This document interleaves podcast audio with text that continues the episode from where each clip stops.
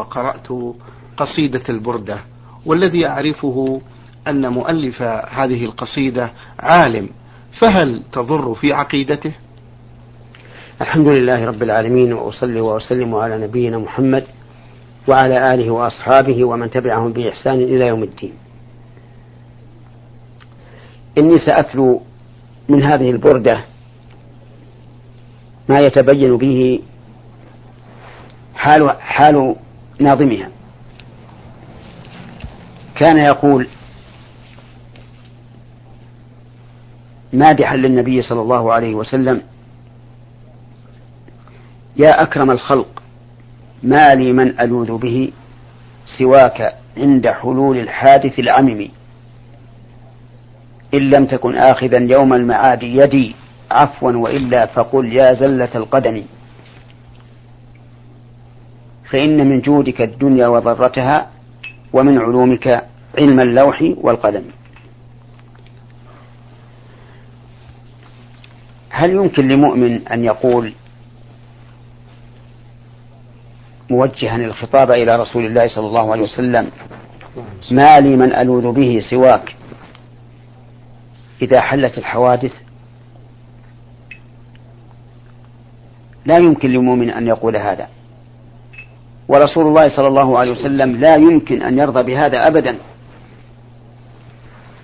إذا كان النبي صلى الله عليه وعلى آله وسلم أنكر على الرجل الذي قال له ما شاء الله وشئت فقال أجعلتني لله ندا بل ما شاء الله وحده. فكيف يمكن أن يقال إنه يرضى أن نوجه إليه الخطاب بأنه ما لأحد سواه عند حلول الحوادث العامة؟ فضلا عن الخاصة. هل يمكن لمؤمن أن يقول موجها للخطاب للرسول صلى الله عليه وسلم إن لم تكن آخذا يوم المعاد يدي عفوا وإلا فقل يا زلة القدم ويجعل العفو والانتقام بيد الرسول عليه الصلاة والسلام. هل يمكن للمؤمن أن يقول هذا؟ إن هذا لا يملكه إلا الله رب العالمين. هل يمكن للمؤمن أن يقول فإن من جودك الدنيا وضرتها؟ الدنيا ما ما نعيشه أو ما نعيش فيه. وضرتها الآخرة. فإذا كانت الدنيا والآخرة من جود الرسول عليه الصلاة والسلام وليست كل جوده بل هي من جوده. فما, فما الذي بقي لله؟ إنه إن مضمون هذا القول أنه لم يبق لله شيء لا دنيا ولا أخرى. فهل يرضى مؤمن بذلك؟ أن يقول إن الدنيا والآخرة من جود الرسول عليه الصلاة والسلام وأن يعني والله والله جل وعلا ليس له فيها شيء. وهل يمكن لعاقل أن يتصور أن الرسول عليه الصلاة والسلام الذي جاء بتحقيق التوحيد يرضى أن يوصف بأن من جوده الدنيا وضرتها؟ هل يمكن لمؤمن أن يرضى؟ فيقول يخاطب النبي صلى الله عليه وسلم ومن علومك علم اللوح والقلم. من علومه؟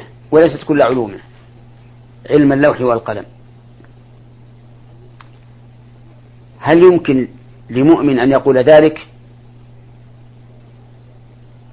والله تعالى يقول لنبيه قل لا أقول لكم عندي خزائن الله ولا أعلم الغيب.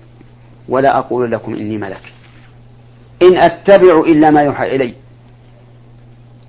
فأمر الله عز وجل أن يعلن للملأ إلى يوم القيامة. أنه ليس عنده خزائن الله ولا يعلم الغيب ولا يدعي أنه ملك وأنه صلى الله عليه وسلم عابد لله تابع لما أوحى الله إليه. إن أتبع إلا ما يوحى إلي. فهل يمكن لمن قرأ هذه هذه الآية وأمثالها أن يقول إن الرسول يعلم الغيب وأن من علومه علم اللوح والقلم؟ كل هذه القضايا كفر مخرج عن الملة. وإن كنا لا نقول عن الرجل نفسه إنه كافر يعني عن البصيري لأننا لا نعلم ما الذي حمله على هذا لكن نقول هذه المقالات كفر. ومن اعتقدها فهو كافر. نقول ذلك على سبيل العموم. ولهذا نحن نرى أنه يجب على المؤمنين تجنب قراءة هذه المنظومة لما فيها من, من, من الأمور الشركية العظيمة. وإن كان فيها أبيات معانيها جيدة وصحيحة.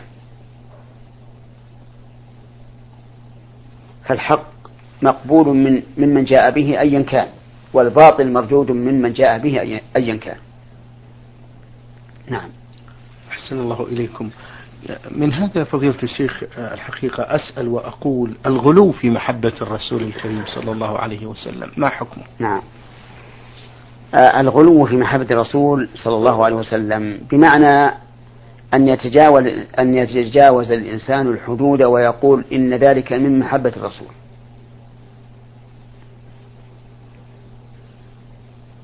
محرم. لأن النبي صلى الله عليه وسلم نهى عن الغلو فيه. ثم إن الذي يغلو في الرسول عليه الصلاة والسلام. ويرفعه فوق منزلته التي أنزله الله عز وجل مدعيا أنه يحبه قد كذب نفسه. لأن المحب يأخذ بنصائح حبيبه ويتبع حبيبه ولا يخالف حبيبه. والغالب والغالب في الرسول عليه الصلاة والسلام مخالف للرسول صلى الله عليه وسلم. فكيف يدعي حب الرسول وهو يعصي الرسول؟ ولهذا نقول من كان للرسول أشد اتباعا فهو أصدق محبة. ومن خالف الرسول عليه الصلاة والسلام فقد نقص من محبة الرسول من محبته للرسول بقدر ما خالف فيه الرسول. ولا تغتر بهؤلاء الغلاة الذين يغلون برسول الله صلى الله عليه وعلى آله وسلم وينتحلون أحاديث لا زمام لها بل هي مما يعلم بالضرورة من دين الإسلام أنها موضوعة مكتوبة. لا تغتر بهؤلاء. وقل لهم كما قال الله عز وجل قل إن كنتم تحبون الله فاتبعوني يحببكم الله.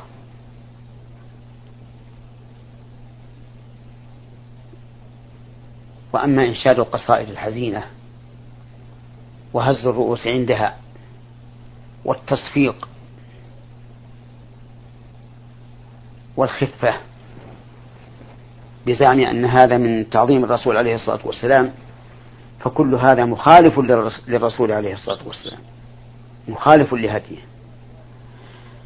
فإن كنت صادقا في محبته صلوات الله وسلامه عليه فعليك باتباعه. لا تتقاصر عنه ولا تتجاوزه فكل خير في الاتباع وكل شر في الابتداء. وإذا أردت أن تزن أن تزن عملك بميزان قسط فانظر إلى الصحابة رضي الله عنهم. الذين هم أقرب إلى الحق من غيرهم وأقرب إلى رسول الله صلى الله عليه وسلم من غيرهم حيث عايشوه وناصروه.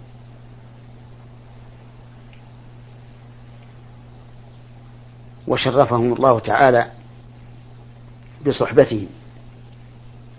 هل عملوا هذا العمل؟ إذا كانوا عملوه فهم على حق. وإذا لم يعملوه فهو باطل. لأنه لا يمكن لخلف الأمة أن يكونوا خيرا من سلف الأمة.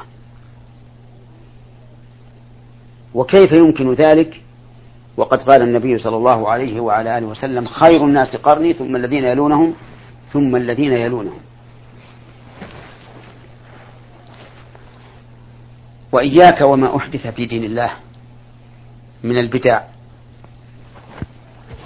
التي مضمونها الغلو في رسول الله صلى الله عليه وعلى آله وسلم.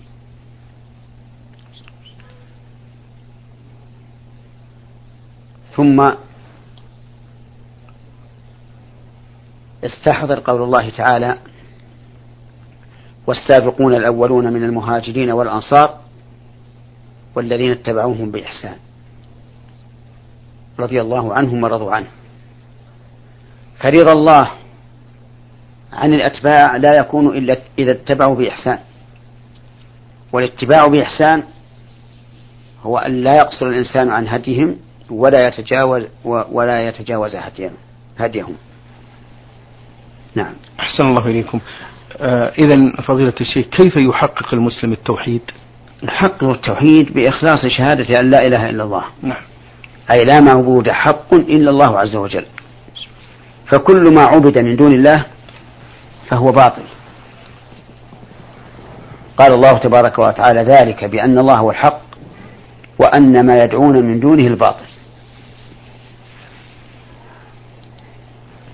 ويحقق التوحيد وهو توحيد الاتباع بالتزام سنة النبي صلى الله عليه وسلم. أن لا يحيد عنها يمينا ولا شمالا وأن لا يتقدمها إقبالا ولا يتأخر عنها إدبارا. نعم. أحسن الله إليكم شيخ. من الجزائر سائل بعث بمجموعة من الأسئلة يقول في السؤال الأول عندما يدخل الإنسان إلى المسجد ويشرع في صلاة ركعتين للمسجد تحية المسجد وعندما يصلي الركعة الأولى يسمع صوت المؤذن ماذا عليه أن يفعل؟ هل يتم أم يتوقف؟ الذي يظهر أن السائل أراد سماع الإقامة. والجواب على هذا التقدير أن نقول إن الإنسان إذا شرع في نافلة سواء كانت تحية المسجد أم راتبة الصلاة أم نفلا مطلقا ثم ثم أقيمت الصلاة. فإن كان في الركعة الثانية أتمها خفيفة وإن كان في الركعة الأولى قطعها بدون سلام ودخل مع الإمام دليل ذلك قول النبي صلى الله عليه وعلى آله وسلم إذا أقيمت الصلاة فلا صلاة إلا المكتوبة. فقوله لا صلاة إلا المكتوبة يحتمل أن المعنى لا ابتداء صلاة إلا المكتوبة التي أقيمت لها الإقامة الإقامة. ويحتمل فلا صلاة ابتداء ولا استمرارا. ولكننا إذا نزلناها على ما دلت عليه السنة من وجه آخر وجدنا أن النبي صلى الله عليه وعلى آله وسلم يقول من أدرك ركعة من الصلاة فقد أدرك الصلاة. فيكون هذا المتنفل الذي قام إلى الثانية قد أدرك ركعة من هذه النافلة في حال يجوز له فيها ابتداء النافلة. فليستمر وليكمل. وأما إذا كان في الركعة الأولى فهو لم يدرك ركعة فلا يكمل بل يقطعها بدون سلام ويدخل مع الإمام. وبهذه المناسبة أود أن أنبه إلى شيء يفعله بعض الناس. تجد تجد المقيم يقيم الصلاة والرجل جالس إلى جنب أخيه يتحدثان. ويبقيان في الحديث إلى أن يركع الإمام. ثم يقومان ويركعان ويركعان معه. وهذا لا شك أنه حرمان عظيم حيث إنهم فاتهم إدراك تكبيرة الإحرام وفاتتهم قراءة الفاتحة وفاتت وفاتهم الاجتماع إلى المسلمين وشذوا عن المسلمين. وما يتحدثان فيه يمكنهم مواصلته بعد الصلاة. فليحذر الإنسان من تغرير الشيطان وتثبيطه عن الخير وليقم إلى الصلاة من حين إقامة الصلاة ليدرك تكبيرة الإحرام مع الإمام ويدرك قراءة الفاتحة وما تيسر. وشيء آخر والشيء بالشيء يذكر كما يقولون. نعم. أننا نجد بعض الناس يأتون متقدمين إلى المسجد ثم يجلسون في آخر المسجد. فإذا أقيمت الصلاة قاموا ودخلوا في الصف. وهذا من الحرمان. أن يتخلفوا عن الصف الأول. مع أن النبي صلى الله عليه وسلم حث عليه أي على الصف الأول. وقال لو, لا وقال لو يعلم الناس ما في النداء يعني الأذان والصف الأول ثم لم يجدوا إلا أن يستهموا عليه لاستهموا. يعني لو, لو لم يجد الناس في الحصول على الصف الأول إلا أن يقترعوا أيهم يكون في الصف الأول؟ لاقترعوا. فكيف والأمر سهل؟ فنصيحتي لإخواني الذين يتأخرون على الوجه الذي ذكرناه أن يبادروا الخير وأن يستبقوا إليه. وأحذرهم من قول النبي صلى الله عليه وعلى آله وسلم حين رأى في أصحابه تأخرا لا يزال قوم يتأخرون حتى يؤخرهم الله. نعم. أحسن الله إليكم يا شيخ. السائل من الجزائر يقول هل التدخين محرم شرعا؟ هل, هل, هل التدخين آه، محرم شرعا أم مكروه؟ التدخين يعني شرب يعني شرب الدخان. السجاير. نعم. محرم. لدخوله في عموم نصوص التحريم. وهو, وهو وإن لم يذكر في القرآن والسنة بعينه لكن هذه الشريعة لها قواعد عامة تدخل فيها الجزئيات إلى يوم القيامة. فإذا نظرنا إلى النصوص وجدناها تقتضي تحريم التدخين أي السجاير. فمن ذلك قول الله تبارك وتعالى ولا تؤتوا السفهاء أموالكم التي جعل الله لكم قياما. فنهى سبحانه وتعالى أن نعطي السفهاء أموالنا وبين أن أموالنا قيام لنا. تقوم بها مصالح ديننا ودنيانا. ولا شك أن بذل الإنسان ماله في هذه السجائر سفه. لا يستفيد منه. بل يتضرر فيه وبه أيضا. ومن ذلك قوله تعالى ولا تقتلوا أنفسكم إن الله كان بكم رحيما. وشرب السجاير من أسباب الأمراض القاتلة التي لا علاج لها. فقد ذكر الأطباء أنها سبب للسرطان. الكلي أو العضوي. فيكون المدخن متسببا لقتل نفسه. ومن ذلك قوله تعالى ولا تلقوا بأيديكم إلى التهلكة. وهذا وإن كان نهيا عن التفريط في الواجبات فهو أيضا شامل للوقوع في المحرمات. أما السنة فقد ثبت عن النبي صلى الله عليه وعلى آله وسلم أنه نهى عن إضاعة المال. ولا يخفى ما في التدخين عن السجائر من إضاعة المال. فالمبتلى بشربه تجده يقدم درهما فيه قبل أن يقا... قبل أن يشتري طعاما لنفسه وأهله. ولا شك أن هذا من إضاعة المال. ومن الأدلة على تحريمه أن المبتلى بشربه تثقل عليه العبادات ولا سيما الصيام. أضرب لك مثلا برجل تاقت نفسه إلى شرب السجارة وقد حانت الصلاة. فماذا تكون الصلاة عليه الآن؟ أتكون ثقيلة أم خفيفة؟ ستكون ثقيلة بلا شك. وربما يدع الصلاة حتى يشرب السجارة. أرأيت الرجل يكون صائما؟ ماذا يكون الصيام عليه؟ أيكون خفيفا أم ثقيلا؟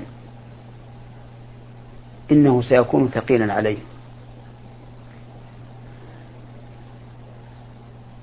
ثم إن شرب السجائر عند الناس يؤذيهم بالرائحة وربما يضرهم الدخان الذي يتصاعد من السجارة ويخرج من فم وأنف الشارب. فيؤدي ذلك إلى أمرين أو أحد أو أحدهما إما إلى الإضرار والإيذاء وإما إلى الإيذاء فقط وإما إلى الإضرار. ولهذا نحذر إخواننا من شرب السجائر ونقول لهم افرض أنك في حج أو عمرة تشرب السجائر ألم تعلم أن هذا ينقص أجر الحج والعمرة؟ لأن الله تعالى قال فمن فرض فيهن الحج فلا رفث ولا فسوق ولا جدال في الحج. وشرب هذه السجائر فسوق. فيكون المحرم الذي يشرب السجائر واقعا في منهى الله عنه. وهذا ينقص أجر حجه وعمرته. ولكن يقول المبتلون به كيف نتخلص من هذا؟ وأنفسنا قد تعلقت به ودماؤنا قد امتزجت به. نقول الأمر يحتاج إلى عزيمة صادقة وإلى توبة نصوح وإلى إقبال إلى الله عز وجل واستعانة به وإلى البعد عن شاربيه. فلا يجلس إليهم ولا يتمشى معهم.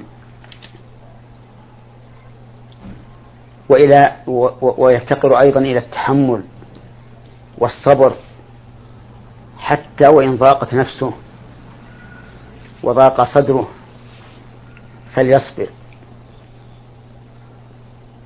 ولقد سمعنا كثيرا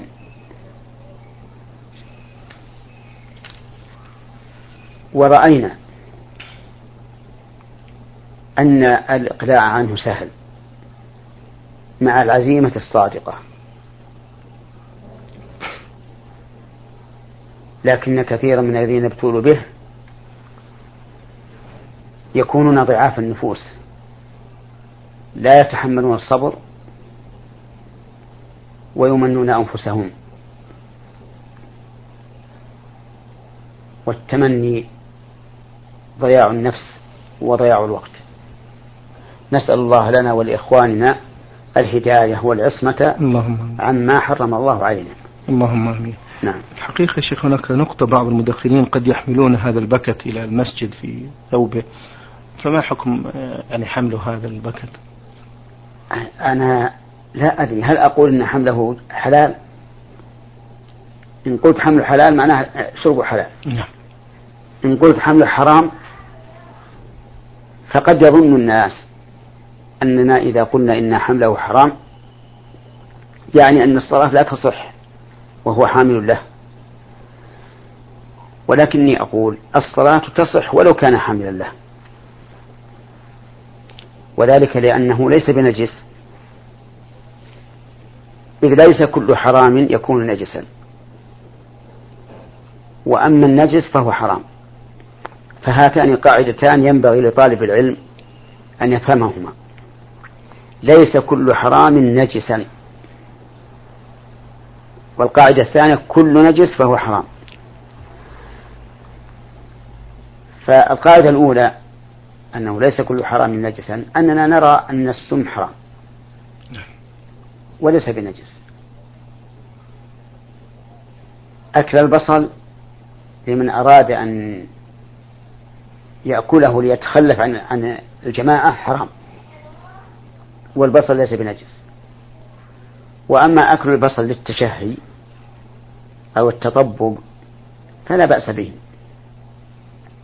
ولو أدى ذلك إلى ترك الجماعة. لأنه لم يقصد بأكله أن يتخلف عن الجماعة. نجد أن الدخان أن الدخان السجارة حرام. وليس بنجس. أما القاعدة الثانية وهي أن كل نجس حرام. فدليلها قول الله تبارك وتعالى قل لا أجد فيما أوحي إلي محرما على طاعم يطعمه إلا أن يكون ميتة أو دما مسفوحا أو لحم خنزير فإنه رجس. فبين تبارك وتعالى أن علة التحريم كونه رجسا أي نجسا. فيستفاد من ذلك أن كل نجس فهو حرام. شكر الله لكم يا فضيلة الشيخ وبارك الله فيكم وفي علمكم ونفع بكم المسلمين. أيها الإخوة المستمعون الكرام.